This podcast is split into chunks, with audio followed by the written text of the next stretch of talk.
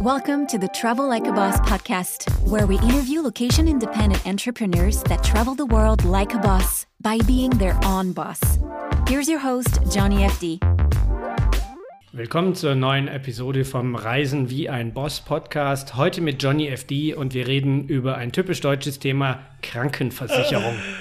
Hallo, super, Dankeschön. Um, Now I confused Johnny, but uh, let's not confuse the, uh, the audience. We switch back to English. no, we're gonna do this whole episode in German. Welcome to the Travel Like a Boss podcast. This is episode 216, and I am here with Christoph Holmberg. Hol- I don't know how to say your name. So then let's keep it a secret. No, nine. Okay, so uh, Christoph uh, is from Germany. If you guys haven't heard yet, and one of the things that a lot of European digital nomads and location independent entrepreneurs, you know, business owners always ask is what type of tax breaks can we have as Europeans? Um, what do we do if we're traveling outside of our country and we lose our health insurance? Uh, like what's what is the difference between you know for Americans is it is it better or worse? And for me, I actually always thought it was better for Europeans because you guys can be out of the country for just I think half of the year while we have to be out for 11 months. So I kind of wanted to dive in deep to all these things, uh, talk about some other things like health insurance as well. But uh, first off, uh, welcome to the show. Yeah, thank you very much. And I hope I can uh, answer most of your questions, at least from my very own experience and uh, experience I have uh, from talking to other digital nomads all over the world, uh, coming from different countries. And yeah, actually, you guys with the American passport are together with the Eritreans, those two in the world um, with the, the biggest issues when it comes to taxation, um, traveling the world. It's much easier for Europeans, yeah. Okay, awesome. That's good to hear. Well, for you guys, not, not really for us. but uh, if you guys want to know more about the kind of U.S. taxes, you can go back and listen to the episode with Grace Taylor on uh, U.S. tax laws. Also on YouTube, if you look for Nomad Summit, Grace Taylor, she did talk about that. But today we're really going to talk about Europeans. If you're American, don't worry. You're still going to enjoy this episode because if nothing else, you're going to see how crappy we have it. Yeah, but also uh, if you thought about uh, as a U.S. citizen now, okay, I switch off or switch to the next episode. Actually, there is something in this episode that might be super interesting for you, especially if you do business with Europe, because we have uh, different topics today. And sure, uh, European uh, taxing and uh, tax schemes is one. Um, health insurance is something I want to talk about as well. But uh, actually, the the uh, occasion how Johnny and me met was about my other passion, um, which is talking about Estonian e-residency. is this something kind of before we dive into all of it is this something that would benefit australians or canadians or people from other countries? Yes, of course. okay. All right. So keep listening. Uh, let's get started. No but seriously um, so can we get a little background on you? Like where are you from? Where are you living now? What do you do for work? Yeah, sure. So my name is Christoph Hübner. Um, now to unveil the, the right pronunciation. And uh, actually, my name is originally written with some special German characters, an umlaut U, uh, but you wouldn't find me um, to that uh, with that on, on Facebook. so is that the o with the two dots on top Uh, no, it's the U, uh, the U with two dots that Oh, makes wow. it an U, uh, which also um, is present in, in many other European languages like Hungarian or Estonian. They have O U E as well, and the Hungarians even have uh, short and long versions, so um, just dots or even uh, some kind of uh, slashes on on top of that. So Yeah, like a slash through an o or something yeah, in my case, it's just a U with two dots, which makes it an Ü. But basically, Germans then often write it if they don't have the Ü on their keyboard, UE. And that's how Oh, you wow. find me on Facebook, Twitter, and Okay. everywhere. So that's a fun fact for anyone who's ever wondered about those weird characters that we don't have in normal English. Uh, fun kind of trivia is, you know, the do you know how to spell Haagen Dazs, the ice cream brand? yeah, which is um, uh, acting like being Danish, but it's American, and they just came up with a brand because they thought people would uh, like it more. yeah, it's funny because if you ask any Danish person, they always think it's a German brand. Oh, is it? And everyone else thinks it's Danish or European or something. But yeah, it was just invented in New York. And they're just Yeah. like, uh, let's make it fancy. How, how are we going to charge five dollars for a little tiny thing of ice cream? Oh, let's make it European. Yeah, and actually, the, the Danish do good ice cream. You wouldn't expect that uh, from a country so far um, north of Italy, but uh, they're they're well known for Danish ice cream. Yeah. Yeah, and and and Haagen Dazs is really good. It's I would say it's the best American ice cream for sure. I'm not into big brands in ice cream. I really like these uh, local manufactories with uh, really strange uh, flavors. Um, so if I if I, I am I'm, I'm not that uh, strawberry chocolate and vanilla ice cream guy. Um, I take uh, the one. Uh, I, I, mean, I've once been in Iceland in Reykjavik in an uh, ice cream parlor, and they had uh, mother's milk ice cream. I think that was the strangest stuff I, I ever had, together with That's black so licorice ice cream. That is so disgusting. Who who was the mother? I don't know. Oh my god, I, I'd want to at least see a photo of whose breast milk I'm eating. oh, this is really bad. okay, let's change topics again. I was actually I was just starting to talk about who I am and my background, and then we ended up this. we, okay, so uh, my name is is Chris. Um, I'm now 36 years old. Uh, originally coming from Germany, grew up in in southern Germany. Used to live in Berlin for the last 10 years before I left Germany. And um, yeah, since then I'm a perpetual traveler and um, digital nomad, if you will. So some people struggle with that term, and um, in most of the cases, I would just call me nomad and, and uh, traveling entrepreneur. Um, I earn my money in the insurance industry. So actually, I run a little company in, in Germany that specialized in children's health insurance plans for the German market. So we are a little team of uh, six now. So it's my my uh, managing co-managing director, my business partner, and me, and four employees, and we all work fully remotely. So the team is distributed over Europe. I'm the only one uh, currently outside of Europe, but the others are um, in Spain, in Portugal, um, or this weekend um, spending it uh, in the Alps for skiing. And once in a week uh, on on Wednesday morning, we have our team meeting on Google Hangout. Uh, but that's uh, basically uh, the the one regular meeting where we see each other, and then twice a year we meet for uh, one week team event somewhere in Europe. And that's the next um, next physical appointment in my calendar is in May in Spain when I meet my team. Oh, that's cool. And do you guys always pick a random place to meet in, in Europe, or how like where have you guys been in the past? So um, four times a year, uh, or at least the last years, it was four times a year. This year it's going to be only two times. Uh, we go to baby trade shows in major German cities. That's just a weekend, and uh, then we connect that team uh, event, team meeting to that. So our last long team meeting was in November in Berlin. Um, and there we decided uh, for next time we're going to be in uh, in Spain in Andalusia in, in May, and um, we will meet again in, in fall. Where is still open, no idea. Um, but what we also going to, to do in addition is uh, we want to accomplish a half marathon with a full team, and as this uh, did not come from um, from us as founders, but from the middle of the the crew. Um, we fully support that and and we're gonna uh, pay for that and have a, a long weekend uh, as it looks like in September in in the Netherlands we do the Halve van Haarlem half marathon in, in Haarlem near Amsterdam and that's a, a third time we meet outside of the business uh, the baby intro um, um, The baby shows. yeah, Yeah. baby trade shows So I think that's that's really cool that you guys have a remote distributed team. I, I really believe that this is the future of working in it's just in general. And also, to be honest, smaller companies I think are so much more efficient than large corporations where no one really knows each other, number one, but also no one really knows what each other is doing or really cares about what what their job role is. They're just kind of just there for a paycheck. Versus a kind of a small to a medium team, it feels like everyone takes a bit of personal personal responsibility. You know, everyone has a bigger role where they kind of feel like they're they're accomplishing something or what they're doing matters.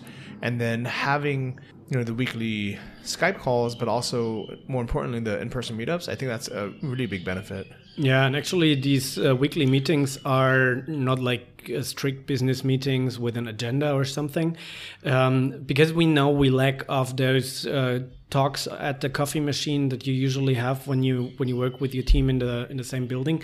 Um, we often started for the first 15, 20 minutes or even half an hour just talking about random private stuff uh, where we currently hang out, show them or tell them what we did the weekend and things like that before we start into uh, business conversations. Yeah, and I think that's really helpful and, and healthy for for coworker relationships for people to know each other on kind of a more personal level.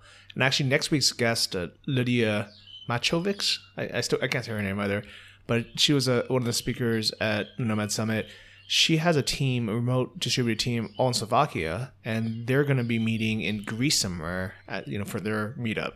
So I think it's um, really cool that there's so many entrepreneurs who are traveling full time but are running companies with employees you know that are really making a, a difference and allowing their employees to work remotely as well um, yeah, I've, I've talked about that with Lydia as well, but I'm not quite sure if uh, her team, if they're uh, employed uh, with regular employment contracts to her company or if they're like freelancers. Um, and most companies who have uh, remote teams, um, they they have freelancers. Um, as we are dealing with in an industry uh, that's quite regulated and restricted, uh, we only may um, have full employees uh, talking to the customers. So the insurance um, uh, consultancy and sales process uh, is very strictly strictly regulated, um, and yeah, that means we we must have them on a company paycheck with social insurance and, and all that stuff, which is kind of um, of rare uh, with remote companies. Um, but we really wanted to do that from the beginning, as uh, this remote work is in the DNA of our company. So when I started with that with my business partner, uh, actually in 2010 um, we registered the company where he is uh, usually located, um, but that has been 600 kilometers away from where I used to live. And so, uh, even with us two as, as founders working inside that company, there was never something like sitting together on a desk on a daily basis. And when we hired our first employee, which is just a bit more than one year ago, so the the first uh, six and a half years, this company was more a bit like a like a hobby and a passion, where we thought there might be some some business in it, and we still believed and reinvested every money, every every euro that came in into some marketing experience, and most of them failed for many years. But in 2017, um, things started to work. And end of 2017, we hired our first one. Um, 1st January 2018, our second one. 1st of November um, 2018, our third one. And now 1st of January uh, this year, 2019, our fourth, fourth employee. Um, and it was from the beginning clear this is, or actually, before we hired our first one, we discussed: um, hmm, do we do we now start to open up an office? Do we want to provide a desk and a chair and things like that? And we were quite sure, no, we don't. Um, let's see if it works to try and hire um, digital nomads. And actually, this did not go in the way we expected we actually uh, published a, a job offer for uh, we called it digital nomad for children's health insurance. And we expected to find some some students with some insurance background because you need to have uh, some official certificates uh, of your job education. And it's like a like a diploma. And uh, it's quite common in the industry that people uh, make this graduation and then do something else like study some some real thing. Um, and so we expected to find uh, some students who see this as a student job that they can take to a foreign sem- semester without needing to to cancel it. Um, but actually that didn't happen at all. Yeah i can imagine that the location dependence and you know the remote jobs are something that people don't really know they want until they've worked in corporate for a year or two and then they realize i don't want this. And then maybe they'll go off on their own to you know try to start their own business. And a lot of people realize it's hard to start a business. It's a lot of work up front for no guarantee pay. I mean pretty much every entrepreneur in the world that i've ever met like hundreds of people worked for you know two to six months if you know or a few years with zero pay or even it was costing them money to build the business in hopes that it eventually will pay off. And there's a lot of people in the world that it's just not in their personality to want to take that risk. you know they don't enjoy building the business they don't want to take the risk they would rather have the steady guaranteed paycheck of being an employee or a remote worker and i i don't judge them for it because i, I think in a lot of ways it's it's equally if not smarter sometimes to just be like all right i want the freedom of being able to work remotely but i'm not i don't want the responsibilities of starting a business from scratch. That's uh, one side of the medal, but the other side is that we um, attract a total different kind of people uh, than we we had thought in the beginning, um, which is much more senior people than we had expected. So um, the employees we hired are, let's say, uh, 10 to 20 years older than uh, what we uh, originally had in mind. So they have 10 to 20 years of um, uh, work and business experience. They have seen the world um, and they have uh, children themselves now. So our first employee is a, a single father uh, living in, in southern Germany most of the time with his now, I think, five year old son and he wanted a job that he can uh, do whenever he wants from wherever he wants and where he could also uh, somehow utilize his professional background in, in the industry. Um, and also our, our second employee is a mother uh, living in, in portugal with her husband and her now six years old daughter. And that's pretty much the same. So these are really senior people uh, who have their master's degree uh, or are even working on their phd now. I, I'm not supposed to tell that to not to put too much pressure on her, uh, but um, actually that's part of the of her background, and that's really a cool thing because um, now we have employees who can talk to our customers on an eye level. And that's also something that makes uh, us kind of unique in our in our niche in our industry. So insurance industry usually worldwide works like you have um, your local uh, agents or brokers around the corner. And if you have any kind of insurance need you walk up to their office and you can be quite sure if they're good salespeople um, then you come out with the policy for the contract you wanted and two others so um, they will for sure try to uh, to get you another insurance plan or something else they have in their shelf, and. Um, yeah, what what's really unique uh, with us at the moment, we don't know any other company in the German market that uh, goes the opposite way. Focus on just one niche, one product, and makes it part of the promise to the customers. We make children's health insurance and nothing else. Actually, this and nothing else is an important part of our claim and sometimes confuses our customers when they got their children's health insurance plan with us and then come back as as a customer, which they are then, and ask if we would uh, get an insurance plan for their car or whatever, and we just reject and say no, we don't we focus on what we what we want to do, what we can do, where we became experts in the meantime, and where we have the access and all the background experience uh, that's necessary. And we focus on that. And actually, um, that's part of our success because Google likes that a lot. If you're an expert in something and uh, have seen like everything uh, that can happen. Yeah, I can definitely see that. And I also see that for people who have had a professional career but now they have kids, they might want to trade, you know, the corporate job with the office job to be at home to be able to to work from anywhere they want to be able to live in Portugal where it's warmer than Germany you know to be able to to live you know and work where their husband or wife has relocated to maybe or where the where the kids are going to school and in general it's, it's I think this is a, a big kind of future of remote work is not just for young digital nomads who want to backpack the world and travel and, and work in Thailand and Bali and Colombia, but families or you know or single parents that don't want to send their kids to a, a babysitter and they want to be able to work from home while still earning money. Yeah, that's basically it. I mean, um, our employees they save so much time on commuting every day um, with the uh, with the train somewhere one hour to to an office and something like that, um, and still uh, earn some decent money. So yeah, this is this is a good deal for for both of us. So so I really like that, and um, but I guess to focus more on the people who want to travel because that's the the audience that you know is listening to this podcast is there's a lot of benefits to be able to work remotely and not live in your home country, whether it's Germany or the US or Australia. Yeah, and that's uh, now my exotic role in our little company. So my my co-founder is about uh, 15 years older than me, and he's in a situation in his life where he's he's living in the area where he grew up. But now, as his uh, daughter is out of the house, she's uh, 19 or I think 20 now, um, studying somewhere else, and he's always looking at what I do to to copy that. And what I do is I have uh, um, signed off from Germany. I'm not a resident anymore in Germany and also not a tax resident. I left everything behind that uh, threw a shadow and did not fit into my suitcase. I uh, applied for Estonian e-residency, um, opened up my personal company in Estonia, um, fully remote digital and um, that company now is the, my vehicle for for all kind of business activities. So it's my holding structure um, and owns my shares in the german company.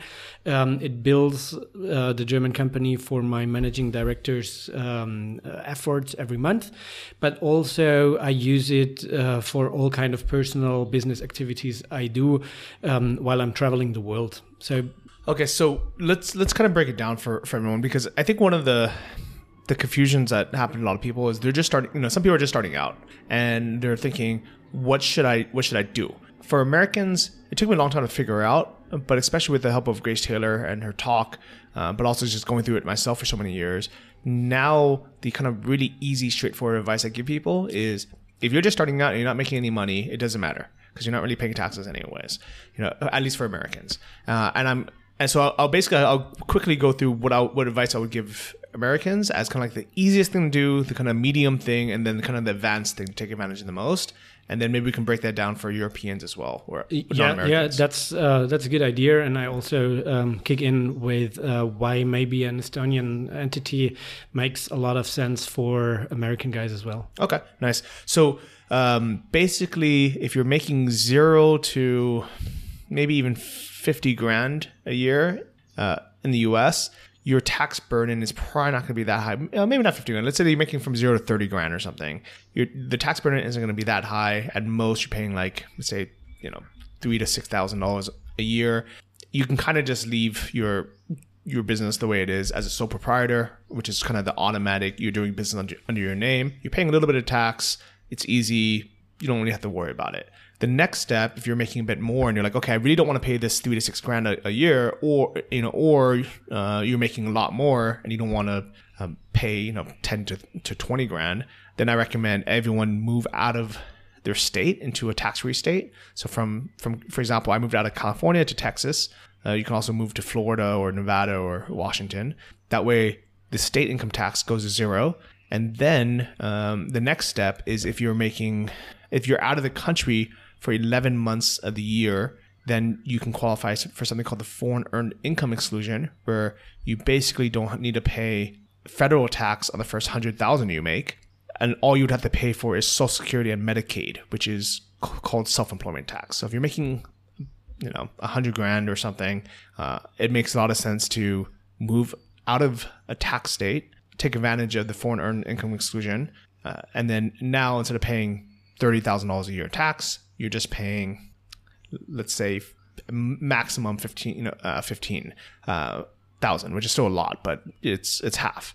Um, and no California tax, so you save another ten thousand. Then kind of level three would be if you're making a lot of money where you just don't even want to pay that 15,000 which I understand which I didn't want to pay either then you can basically do everything I just mentioned but take it a step further and open a company outside of the US. So what they call an international business company. I opened mine in Belize.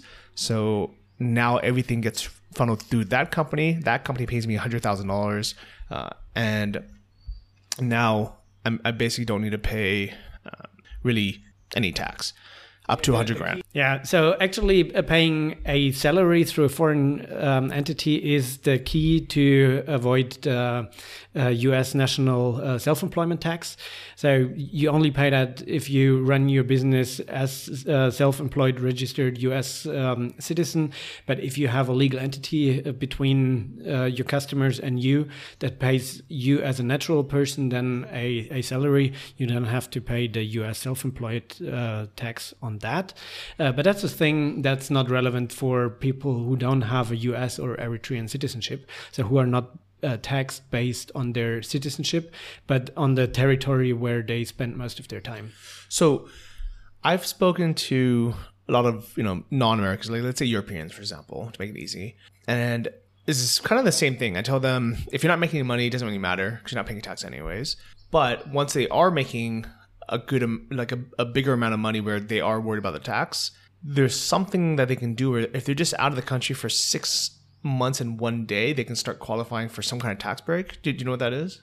Actually, it's different in every jurisdiction, and um, I I think it's most uh, No, it's not most complicated in Germany, but um, in, in Germany the rules are basically um, it's not the, the number of days that you're outside of the company, uh, the outside of the country, uh, or this or that. It's uh, let's say uh, some indications. Uh, if they match, um, then in the end it's quite obvious that you're not a tax resident or you are. So the first thing is uh, you officially sign off.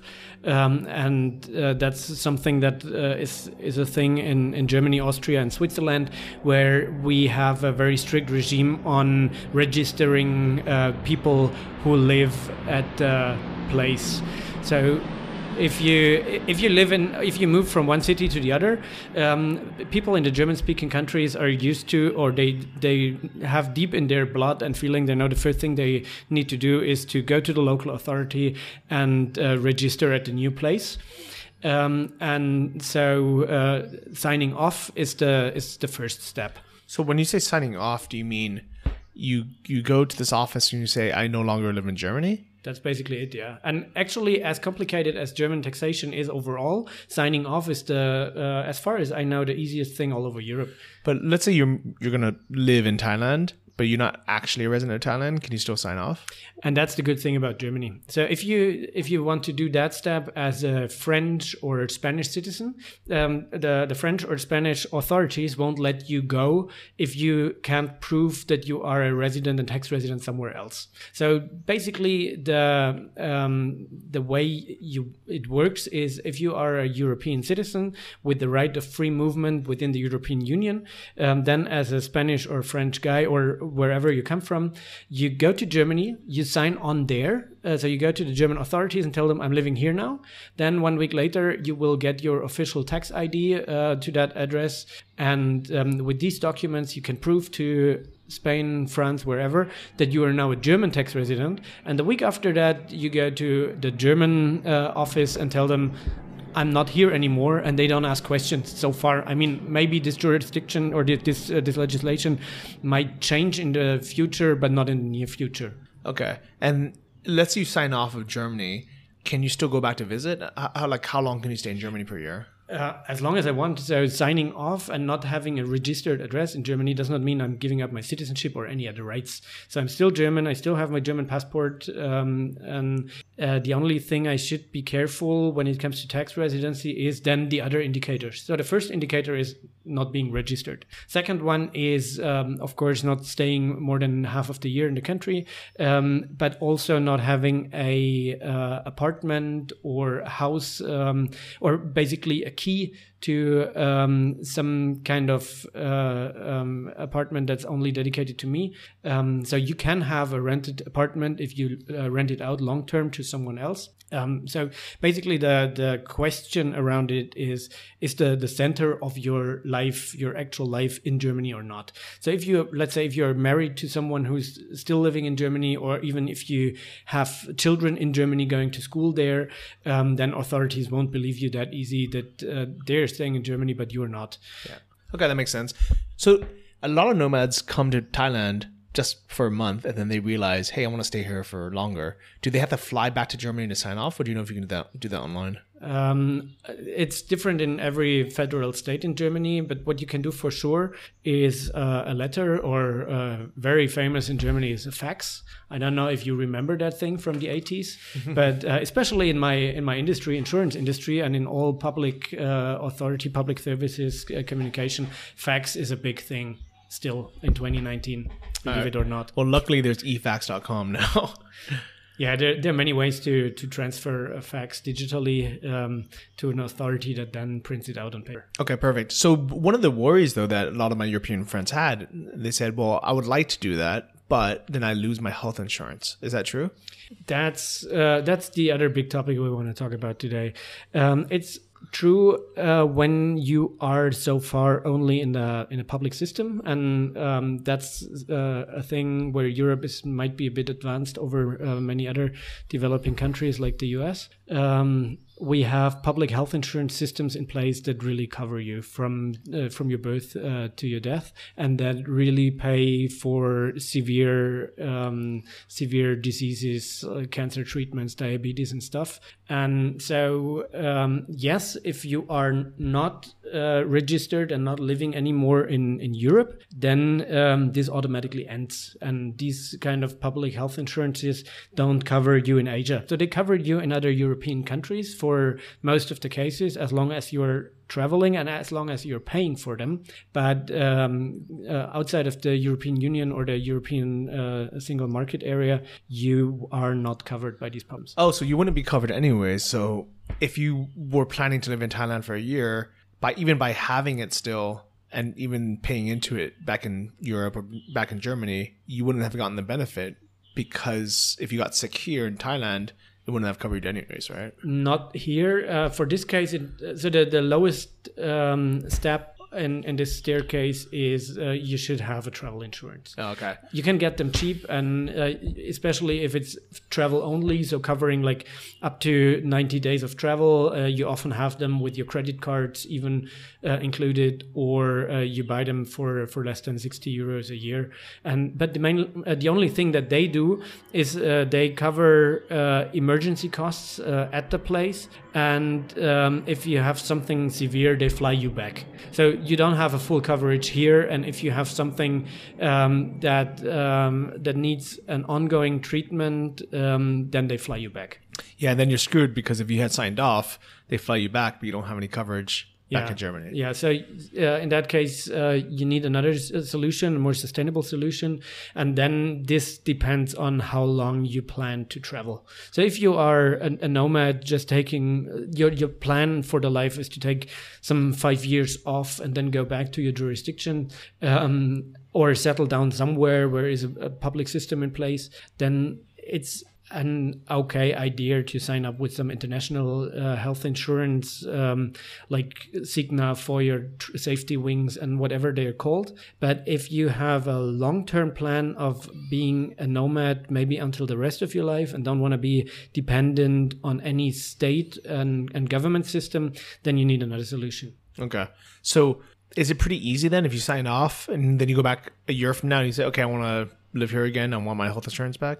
Um, in Germany, it's relatively easy. Um, so if your if your last uh, full um, health insurance before you left Germany was the public one, then the public one has to uh, take you back in again when you arrive. But there's some exceptions. So there are reasons why you why they offer you a plan in these cases um, that you pay an ongoing fee every month uh, to uh, to keep the right to to go back into that. Um, and that's for example example, uh, especially relevant for the care part of it. So the health insurance itself, they have to take you back, uh, but the care does not. So if you if if something severe happens to you abroad and you come back to a uh, as a care case, then you might be fucked. Well, what's care case? yeah you get uh, let's say um, you get a severe um, uh, injury and you need to be taken care of on a daily basis like you Oh, can't wash yourself anymore That and, and things like that you need to be fed So when you're signing off, saying, "Okay, I'm going to Thailand for two years. I'm signing off. I'm not living in Germany now." You can opt to then say, "Okay, but I want to pay a monthly fee or yearly fee, so I have the right to get it again when I come back." yeah Do you know how much that is? that's uh, uh, um, um, around 50 to 60 euros Okay. Yeah, but I guess it's an expense that people don't wouldn't want to pay, but at, at the end of the day, it's it's worth it. And that's only Germany. And now we are talking about uh, that. I, I think that's um, um, a minor percentage of people who are coming from the German public system, um, living as a nomad for several years with a plan to come back. Because, I mean, in reality, um, if you talk to these nomads everywhere, especially those uh, who are traveling for, for more than a year, um, they have discovered uh, so nice places in the world. And uh, at first, they want to see more of them. And at second, uh, going back to where they originally come from um, might not be the, the highest priority anymore on the list.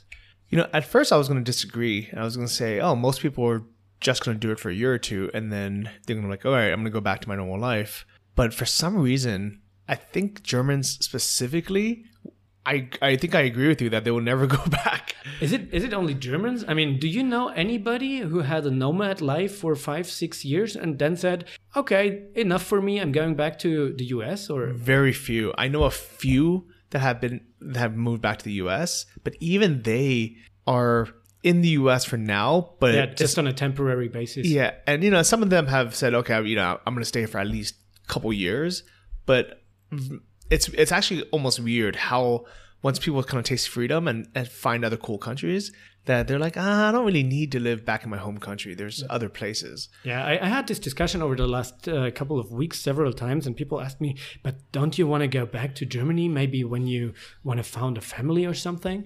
And I said, seriously, when when I just look back at the places I've seen so far, and on my list of places that I want to see next. Um, if founding a family would be i mean that i guess that's out of focus for the next two or three years minimum and who knows what happens then but um, if i if that idea or that plan hits me hard i think germany I, I had a great youth and childhood in germany germany. I had a good education in public schools.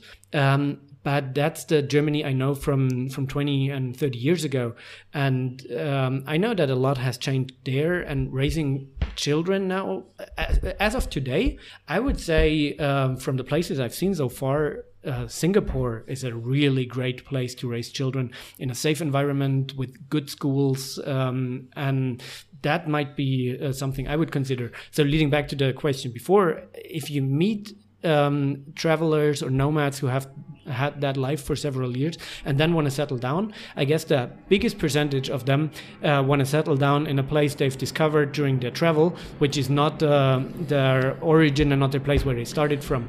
Okay, so let's say someone is German, they sign off, they leave for two or three years, but then they move back to, let's say, Portugal or Spain. I, I think something like that could be very common. Can they then sign on to the the Spanish or, the, or Portuguese healthcare system? It depends on the local jurisdiction, um, but uh, for example, I know it from Cyprus, uh, where it's quite easy. So you just have to be an uh, employee um, and pay some some social insurance from your salary, which is quite easy to to construct. So you find found a uh, limited company in in Cyprus, then get a salary from your own company, pay uh, the minimum amount, and and then you're in the public system. That's easy. Okay. Do you do you happen to know or venture a guess if someone went to Spain, or do you know how they would even find that out? Once again.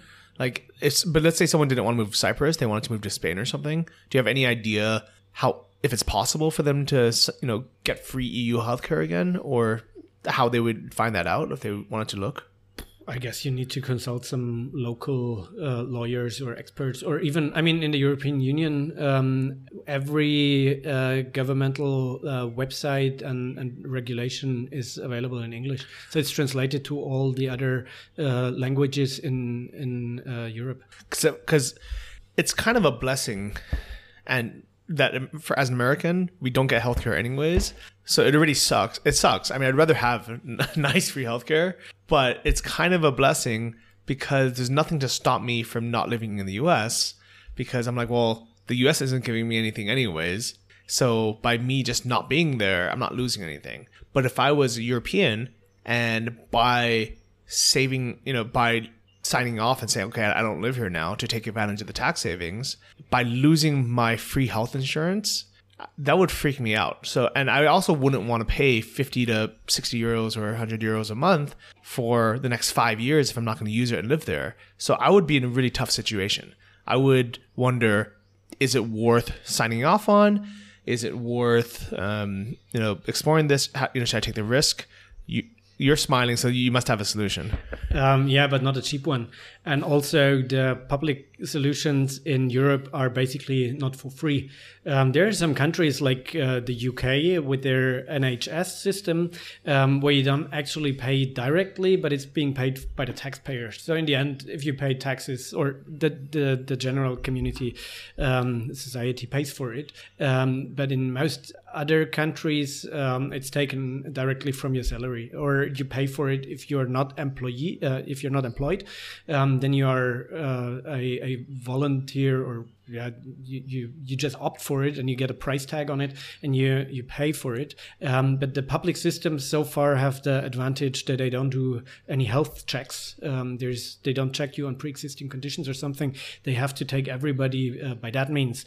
Um, but what I originally wanted to refer to is um, if you have a really long-term plan, um, then you might want to make yourself independent of any government system um, because still they, uh, we, we have this uh, problem of the uh, the society that changes. People get older and or that the, the societies get older and older, and due to that, also the the costs of uh, healthcare uh, get higher and higher. And politicians with public systems have two options there. One is to to raise the price, and the other one is to lower the the, the service level. And this is happening. So in, in Germany, for example, uh, 20 years ago, the public systems paid for for glasses or for tooth replacements. That was just a normal uh, part of the the public insurance, uh, but it is not anymore. And so they are cutting out um, uh, those things that are not necessary anymore to keep basically to keep people alive uh, or to treat uh, severe illnesses. If it's just to have uh, some nice shiny teeth, um, then you have to pay for that. Just Yeah, okay, that definitely makes sense. Uh, it's nice being in places like Thailand where the healthcare is really good and it's really cheap to just pay out of pocket. So that's kind of the the hack and the solution for Americans who are living here at least is we kind of forget sometimes the purpose of health of healthcare or just insurance in general. The whole purpose of insurance is to protect ourselves against financial hardship if something happens. And the nice thing about Thailand is there is very, very few things that can happen where we'll be completely screwed financially and not be able to just pay for. Because, like, even if you break a leg, even if you get a heart attack here in, in Thailand, you can just pay for it in cash and it won't be that, that much. Yeah, But, but, that's not the severe diseases I refer to. I mean, um, the those people who are watching the video version of this podcast now, they can see. There's uh, definitely the- no video version, but if you were here, uh, they can see the graph that I'm painting. Um, now, actually, um, it's um, it's a super logical thing actually uh, that uh, the health costs during your lifespan um, happen in, at, at the end of your life. So I talked to um, a senior person of a life insurance recently who told me one half of uh, all lifetime health costs um, are just cost in the last two years of your life. wow. And uh, here we are not talking about breaking a leg and, and things like that. Uh, we're talking about cancer treatments, um, which can easily cost uh, six figure numbers. We are talking about things like old age diabetes, where you need insulin um, Yeah. on a daily basis, um, or, or even other things. And you can't pay them out of your pocket in Thailand either, I guess. Yeah, I think it'll be very expensive to, to do in Thailand. I think it's it's possible. I, I haven't looked into exactly how much it will cost, but I think it's relatively affordable. So even to pay for that out of pocket. But it's funny that you mentioned that half of the costs are in the last two years of life, because at least the way I feel now, and you know things could change as I get older. But in my mind now, and I'm like, you know what? Hey, if I'm like 78 and I'm only gonna live two years anyways, I'm not gonna spend 500 grand of my money or insurance money on trying to prolong those last two years. Let me just die. Like, yeah, but the, the thing is, at first, uh, you always have the the will to live, and you never know uh, when these two years start. Yeah, I don't know. I mean, I think that's uh, one of those kind of longer uh, philosophical, you know, things that are going to come up in the in the nomad community as this community matures. Because right now we're still a pretty young batch of people. I mean, the people in the Nomad Summit were, you know, on average, twenty five to thirty five. There were a few people a little bit older, a few expats, but they kind of have the expat community where they talk about things like this.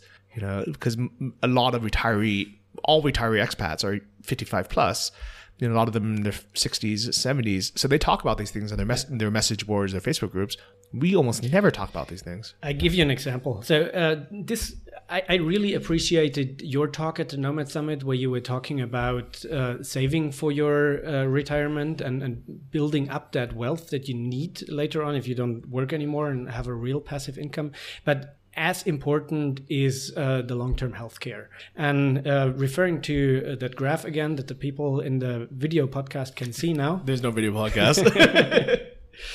um, as these these cost, costs uh, appear in the end of your life, um, the thing with the current uh, Anglo-Saxonian uh, offers on the market for medical insurance is that they calculate their costs just on an every year's basis on an age group, and if you um, sign up for for that in your 20s, you pay less than 100 euros a month, or even if you have a, a, low level plan, uh, you can maybe get that for 15 euros a month. Um, because the costs in that age group they're Mm, they're so minor. So yeah, maybe someone gets hit by a by a scooter here in Chiang Mai, and yeah, that's irrelevant. Um, the real costs happen later, and so the thing is, there, there are two two things with these plans, and why I started the conversation with if you have the the idea of uh, having a nomad lifestyle for five years and then settle down somewhere, this is totally totally reasonable to have a contract like that.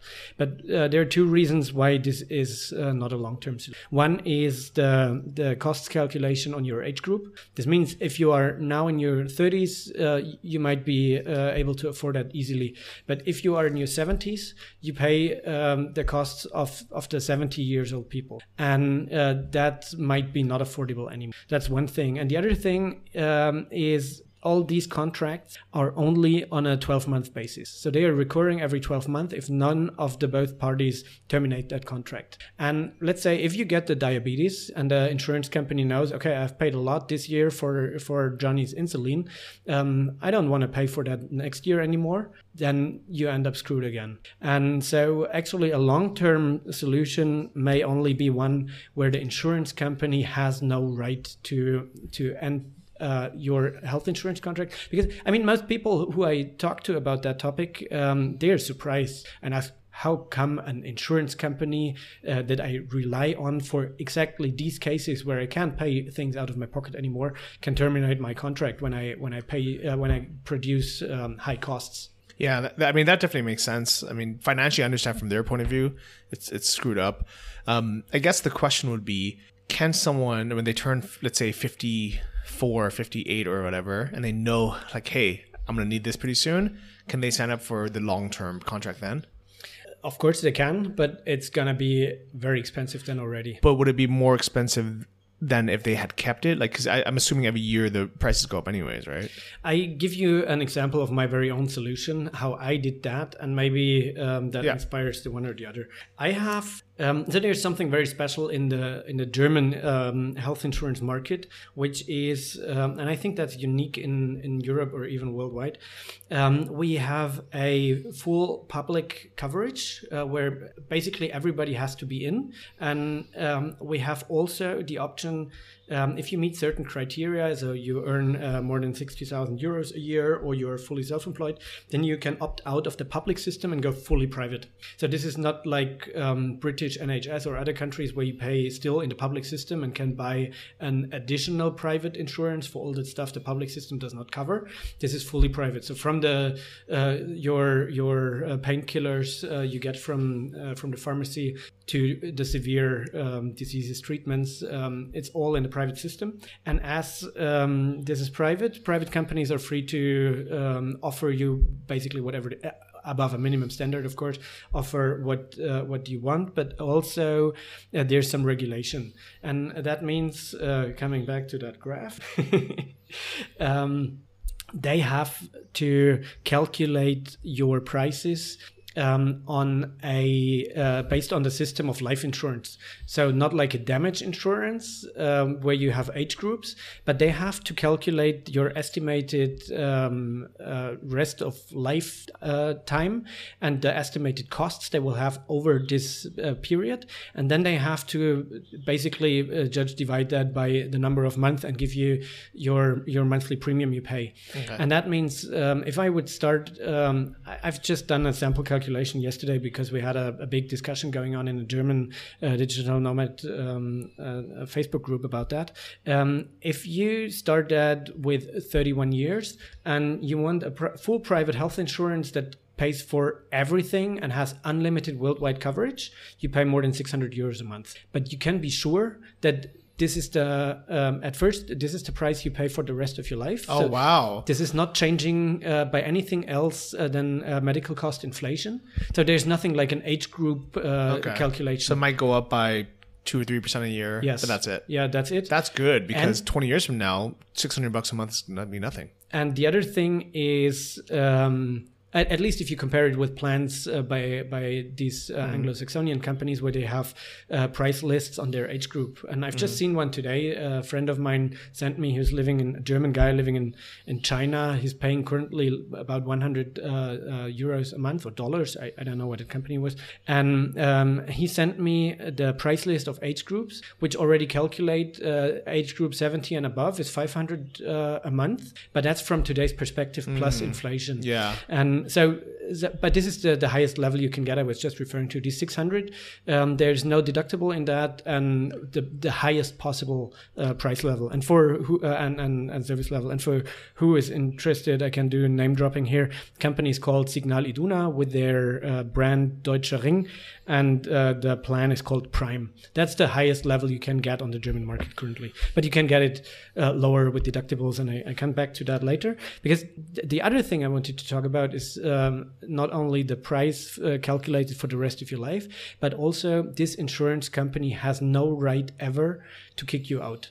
So once they have signed you on, they have no chance to get rid of you, even if you stop paying. If you stop paying your premiums, they at least have to uh, cover you in something like an emergency plan, which means they won't pay for your your teeth, uh, teeth cleansing anymore, uh, but for painkillers and uh, and some cancer treatment. So they won't let you die, uh, even if you're not paying for them. Okay, it's funny. I, I, think this is a really complicated topic. We can talk all day about this. Um, I think there's pros and cons of, of all of it and I think it's at the end of the day, it's kind of like juggling like what is in our personal best interest versus what's in the best financial interest of the the total. Because, for example, like if I was like, let's say it was a small tribe, instead of you know me and like a hundred thousand random people paying this insurance, and there was one person that stopped paying, and we like it's nice for him because we won't let him die, but it's terrible for the rest of us. So you know, or if one person becomes like a super user where like they just you know they have a million dollars of bills uh, a year and it's kind of hanging on.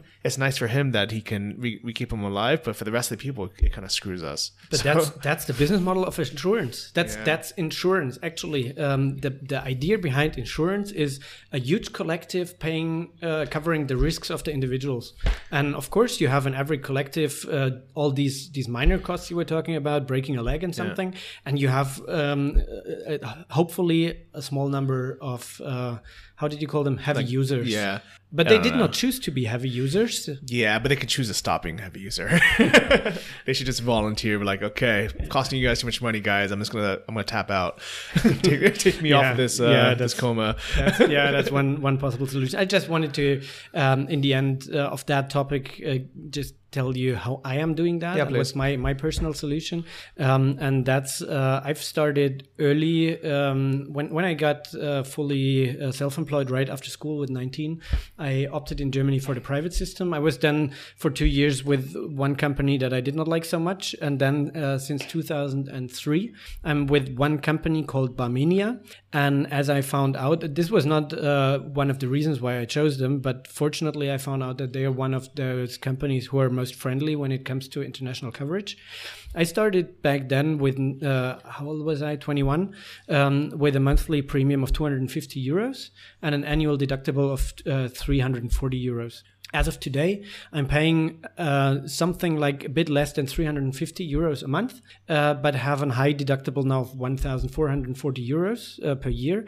And with that, I decided to to stick with that um, because uh, I have uh, unlimited worldwide coverage, okay. and um, I have the plan for uh, living this nomad life first as long as possible, and second, um, don't want to be dependent on any state system and government and, and public uh, system. I still want to be um, independent and the contract partner of my my doctor myself. That's great. I you you had mentioned something way earlier about how the free insu- health insurance in Europe is not really free because you're actually paying into it per month. Yeah, sure. Do you know how much approximately that would have been where you were it's different in every country and uh, depending on the standard like in germany yeah. the standard is still quite high and um, it uh, even the um, the membership for self-employed is depending on their income.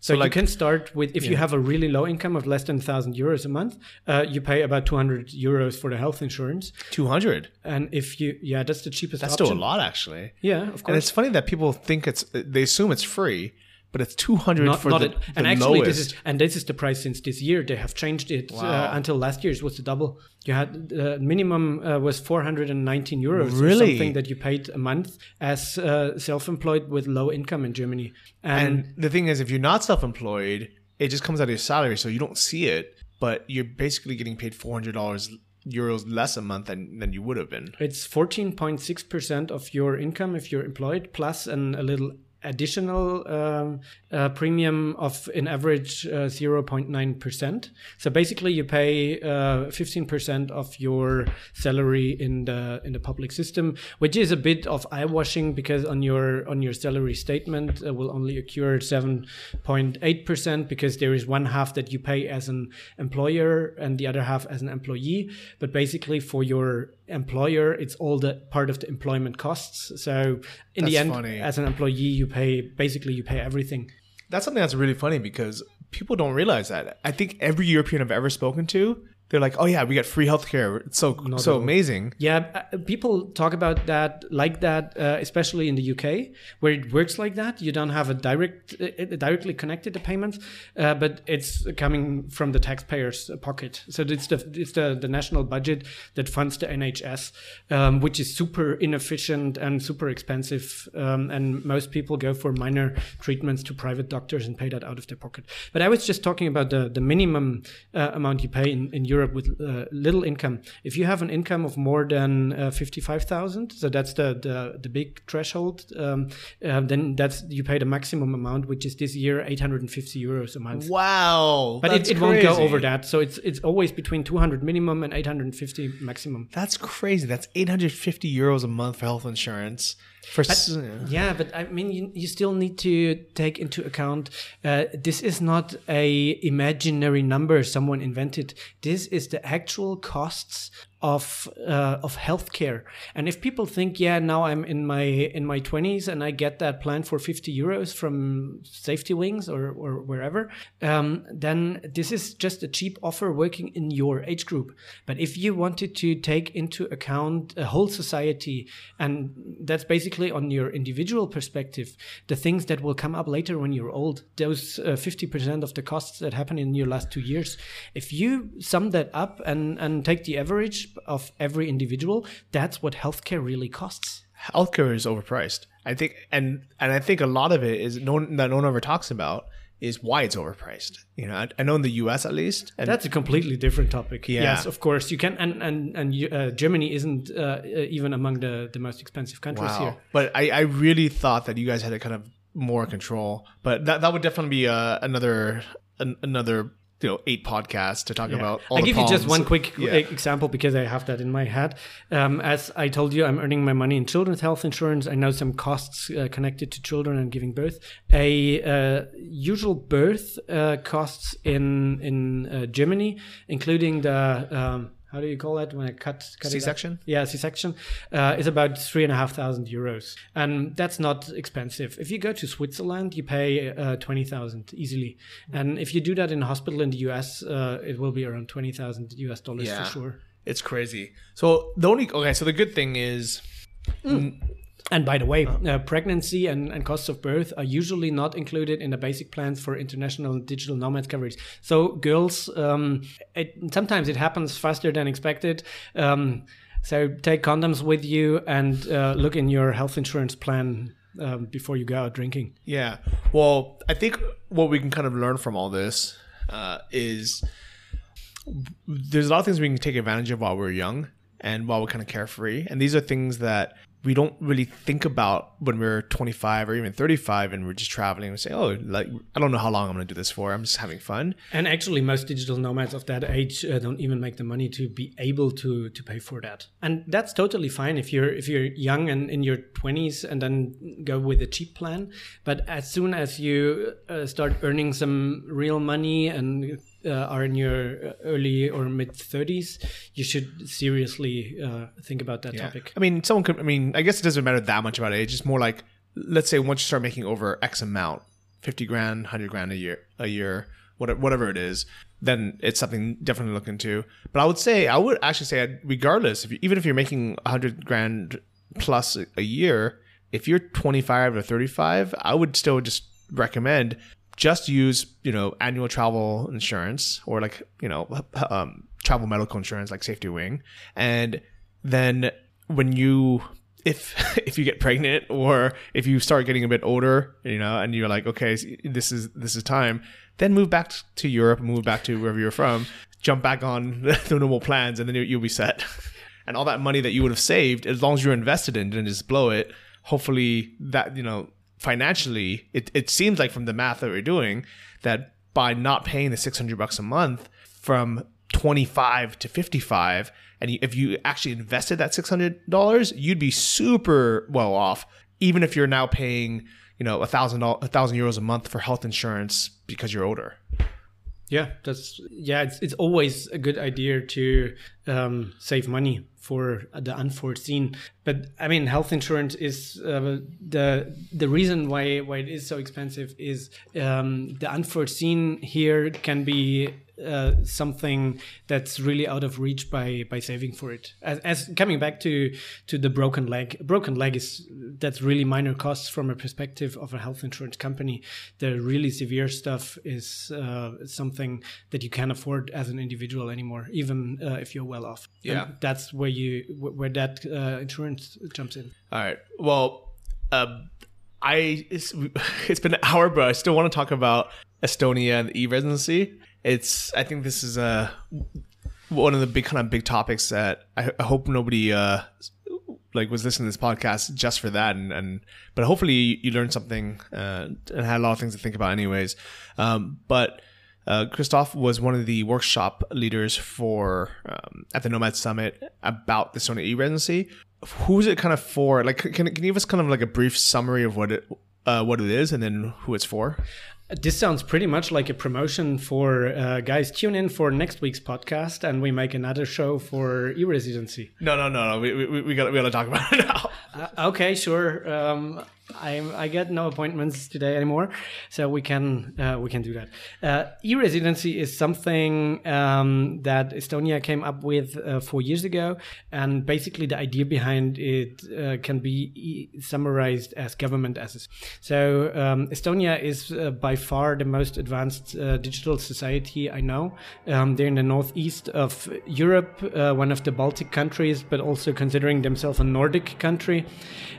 Um, and they took the chance uh, after the end of the Soviet occupation to totally rebuild their state system from scratch and made it as digital as possible as, as soon as possible. So the Estonian government works paperless since 2003. Estonians are used to vote online for their uh, federal par- uh, for the national parliament since 2005. And as of today, uh, there are only three uh, public services left that you cannot do with your digital ID card, which is basically um, things where they want to make sure that a not emotionally involved third party person makes sure that you have familiarized yourself with the advantages and disadvantages of the transaction.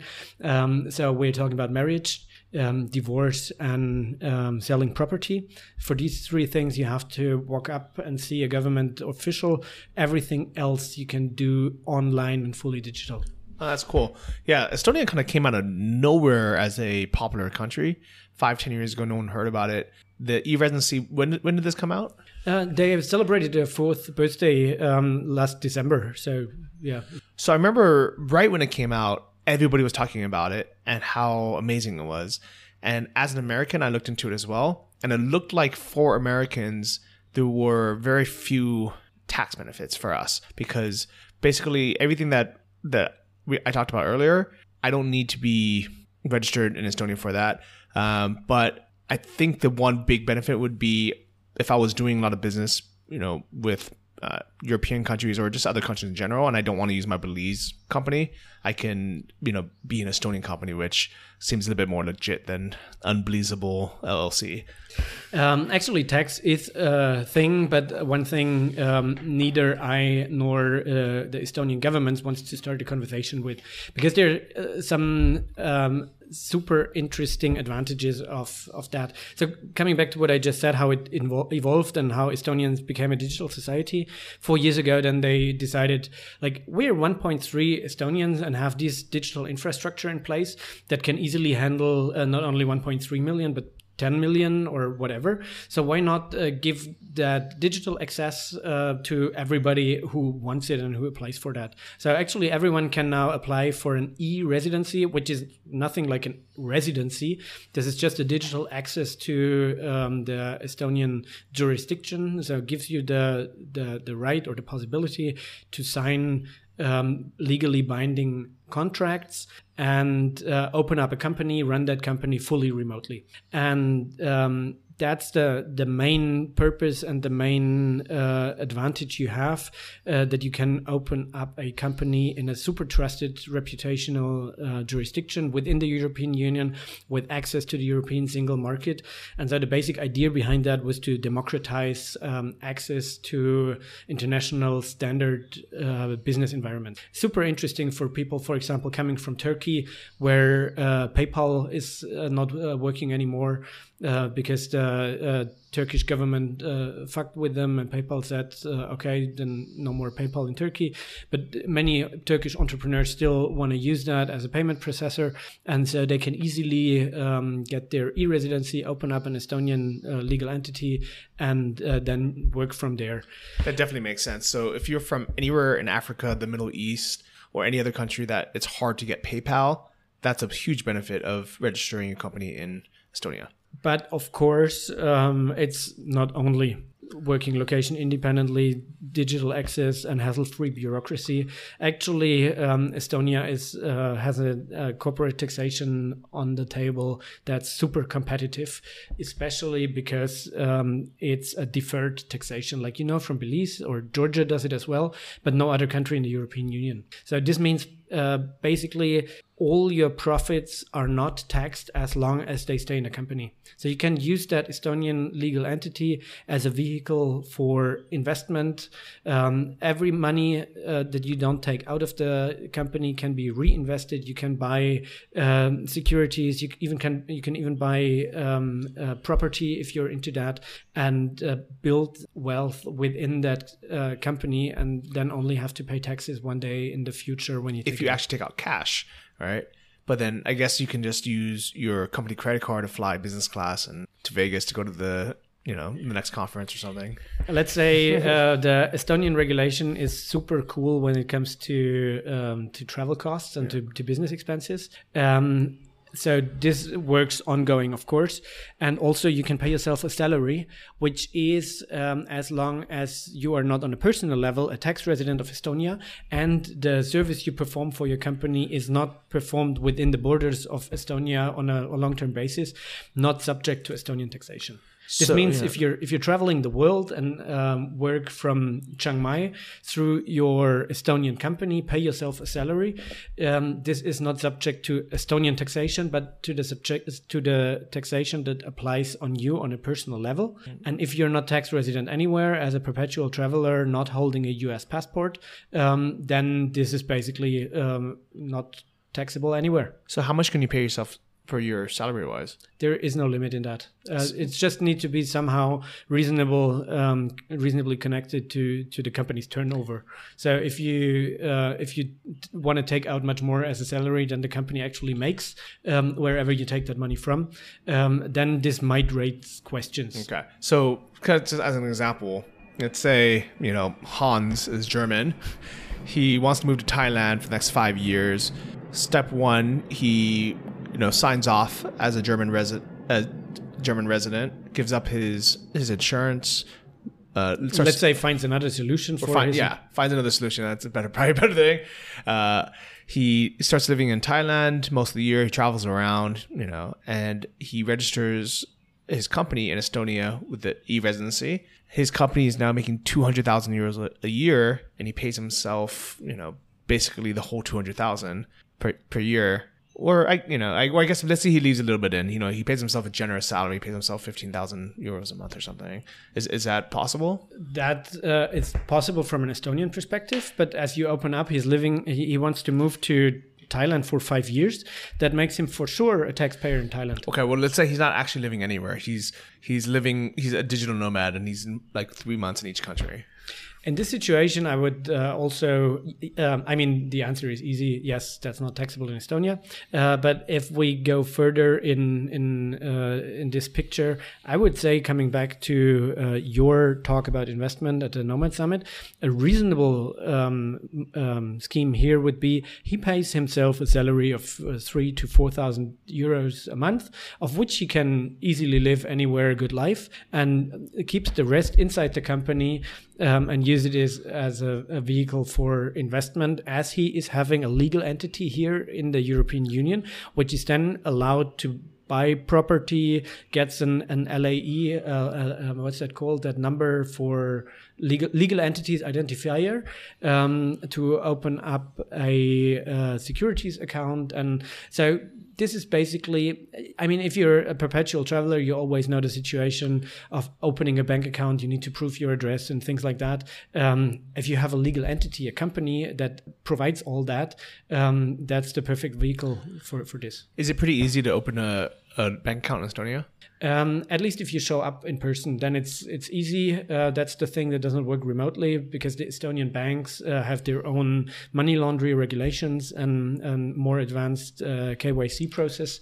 So they really want to see you face to face and and want to see. Uh, I mean, I think that's very um, on, on a very subjective level. They just want to see. That's fine. I mean, yeah, like you can go to Estonia for a week, check it out. It's definitely worth it. I've lived uh, for almost two months in Estonia last year, and uh, it's it's a really nice place um, for spending their summer there. Yeah, I actually was almost going to go to Estonia last year for for two months, and the reason why I decided not to is I looked at the prices and I was like, it is pretty expensive now. It's not. It's not cheap cheap anymore. It's not like Yeah, Poland sure, cheap or it's- Ukraine cheap anymore. Yeah, of course not. I mean, it's it's a former uh, Warsaw Pact uh, state uh, in the east, uh, but it's one of of those who have developed a lot. Uh, They've since then. developed a lot. They moved to the euro, which brings the price up Yeah. for everything. Yeah, and, and the general uh, um, level of living, um, restaurants, um, it's it's European level.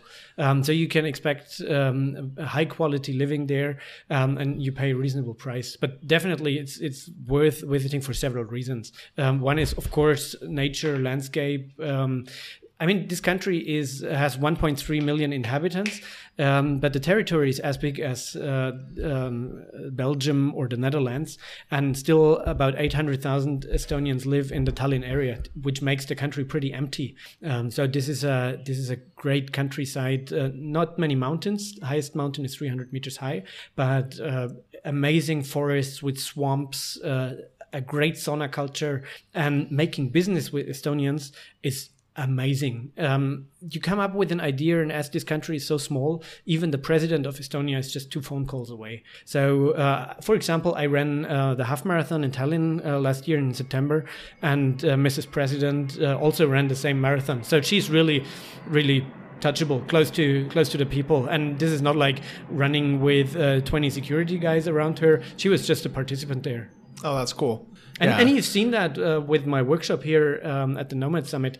We had a, a, live video call to the Estonian e-residency office, and right after that, we had here uh, last week the the official e-residency week worldwide, where the um, the government has organized several events in in uh, seven um, Estonian embassies in the world, in, in Washington D.C. and and the closest from here was in in India. Um, and so we set up as some uh, digital nomads and e-residents around here an independent community event. And as uh, I, I've been to the e-residency office, I know these people.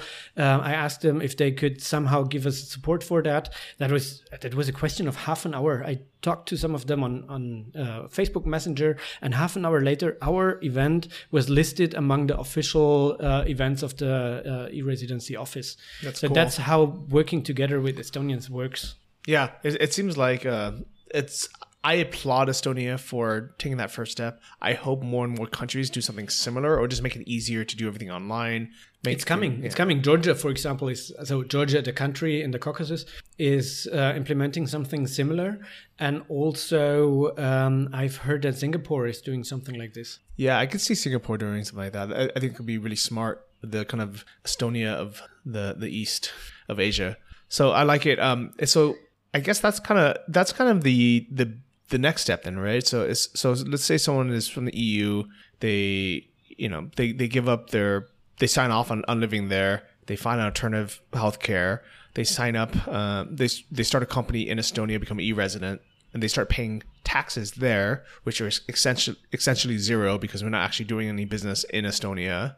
And Depends if you if your clients are um, consumers in Europe, um, you have to put VAT on your bills, and uh, that's, for example, a tax that you pay to Estonia then. okay, but so then the underlying idea, but I mean, just just imagine that uh, is we have about fifty thousand uh, e-residents as of today who have founded about six thousand companies.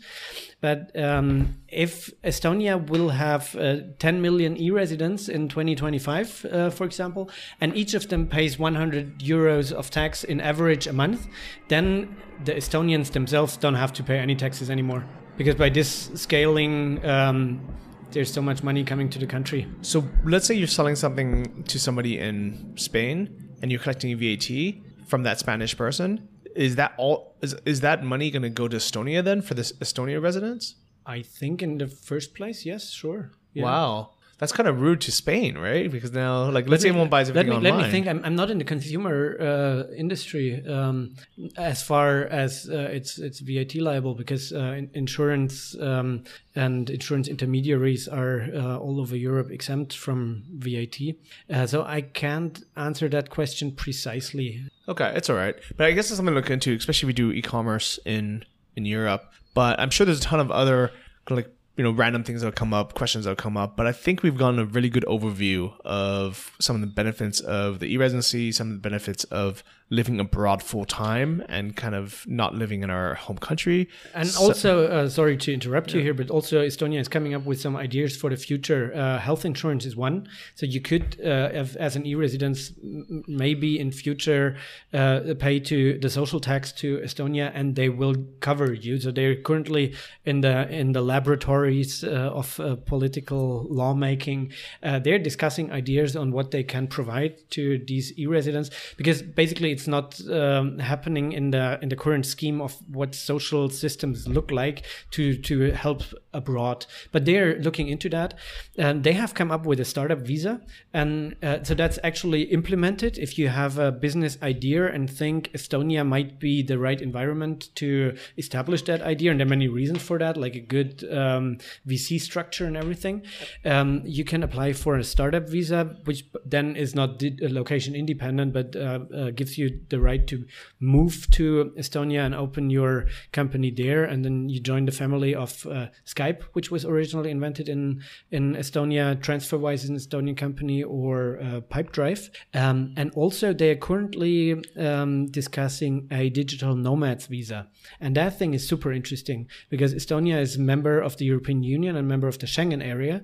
And if you get a, a visa by uh, Estonia, that allows you to travel the European Union. Oh, wow. But that is also the reason why the process is so slow, because of course all the other European countries want to talk about that as well and don't want uh, membership states to give out visas like uh, Like candy. like candy. um, but uh, this is coming They are after that, and they just need to uh, agree with the other European countries what this should look like to meet their demands and requirements. But Estonia is after a digital nomad visa to Europe. I like it.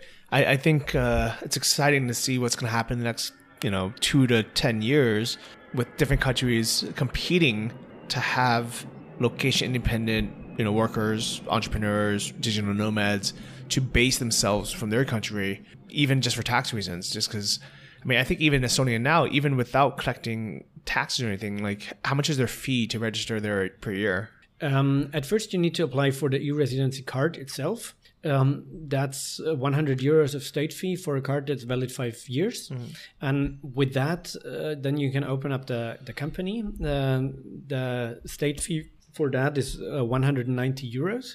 Per, per just one time or per month? That's one time. okay. And uh, then, if you are passionate about uh, pushing receipts into the right drawer and do your uh, accounting yourself, which you can do, it's super easy in, in Estonia compared to other countries. Um, then you, you don't have any other costs. You if you are liable to VAT, and the threshold here also super interesting is forty thousand euros a year. So if you are dealing with consumers and make less than forty thousand a year, you don't have to have a VAT ID and don't have to apply VAT. Um, if you're over that uh, or or apply for the VAT ID for other reasons, then you have to make a monthly uh, VAT uh, tax statement, which you still can do on your own. It's in English, and there is even a accounting software issued by by the government, by the tax authority, which some people work with. But I highly recommend you if you're really doing business uh, and don't want to waste your time on on uh, bureaucracy uh, like accounting, uh, to use a local company service provider.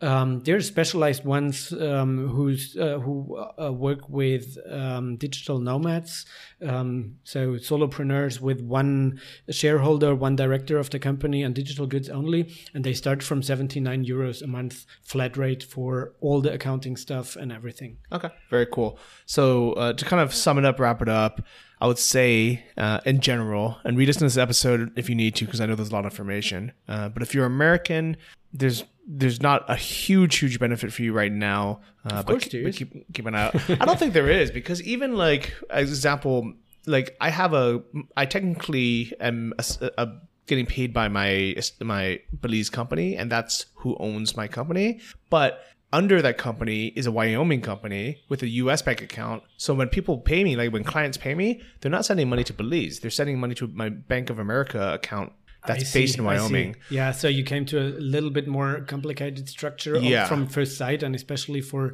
for nomads who start from the beginning, they might want to don't don't want to mess with uh, several level company structures. But actually, yes, if you start making solid money, uh, then something like this makes a lot of sense. Yeah. So, you know, I think as Americans, I personally don't really see any benefit for me personally to to do the residency in, uh, in in Estonia, but I see a ton of benefit for Europeans uh, and definitely people from countries like anywhere in Africa or Middle East where that's hard to get PayPal. And also, as an American, as soon as you have uh, business partners or even consumer clients on the European market, so there, there might be in your not in your uh, uh, business case, Johnny, but uh, many others um, who have interests in uh, the European uh, single market, and then Estonia has a good offer on the table. Okay. Yeah, definitely. I guess we look into that if you guys are just selling, you know, primarily in Europe.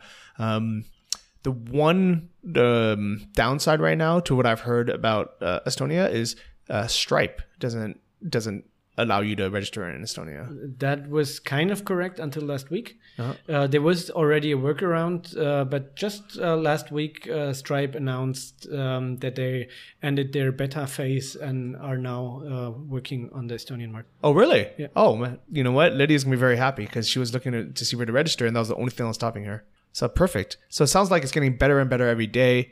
So Yeah, they're really after that. I mean, they have a dedicated team of I think like 15 to 20 people now. Want to be 30 by the end of the year, and that's the that's the e-residency office in in Tallinn, and they are super uh, communicative. Uh, they're um, they're administrating the the Facebook group. Uh, you can talk to them directly, and they they really uh, take up on on the demands of the community and and see where this goes to and where this leads to. And just in December, um, there has been a huge white paper um, published by uh, the Estonian president, the uh, e-residency 2.0 white paper, where they r- definitely committed to uh, developing this whole program further after all the, the learnings from the first four years. Perfect. So if you're from a country where you need to pay tax somewhere and you would rather pay it somewhere like Estonia where the tax rate just happens to be zero, take a look into it. No, it's not as easy as that. It's not as easy as that because you always need to consider what's your personal, uh, your your um, tax residency on a personal level,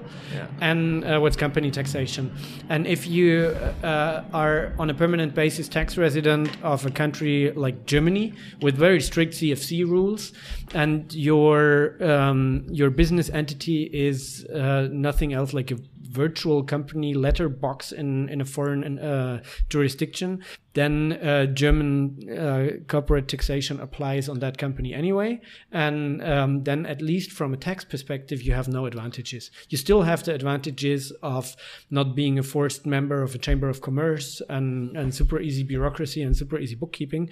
Um, but the, the tax um, is not uh, one bullet point on the list anymore if you are a general taxpayer in most of the jurisdictions in the world. Okay, but if you're not paying tax anywhere because you're not you, you kind of you sign off and say I'm not I'm no longer living in Germany or in whatever country you're from, then this is kind of where you can kind of put your business funnel everything through.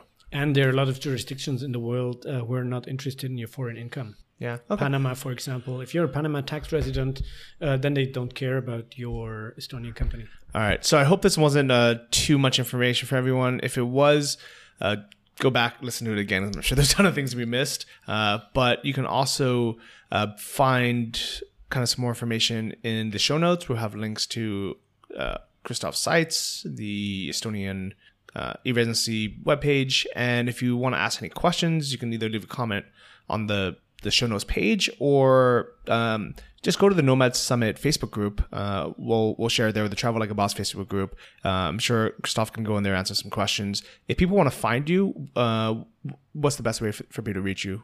Twitter, Twitter. Yeah. What- What's your your handle? Mr. Huebner. Uh, we will we will add that in the show notes. Okay, Mr. Huebner on M. R H U E B N E R. That's my Twitter handle. Perfect. And if you guys want to follow me, it's at Johnny FDK on Twitter. So uh, thanks so much uh, for being on the show. Dankeschön for coming. See you again. And I will see all of you guys next week, hopefully somewhere in the world. And um, that's it. We're signing off. How do you say? How do you say bye? Auf Wiedersehen. Auf Tschüss. Wiedersehen. Tschüss. Thank you for listening to the Travel Like a Boss podcast. If you want to hear more, including the bonus How to Choose the Perfect Niche episode, join our mailing list at travellikeabosspodcast.com. See you next week, and remember, if you want to travel like a boss, you need to be your own boss. So start your online business today and start living the lifestyle you've always dreamed of.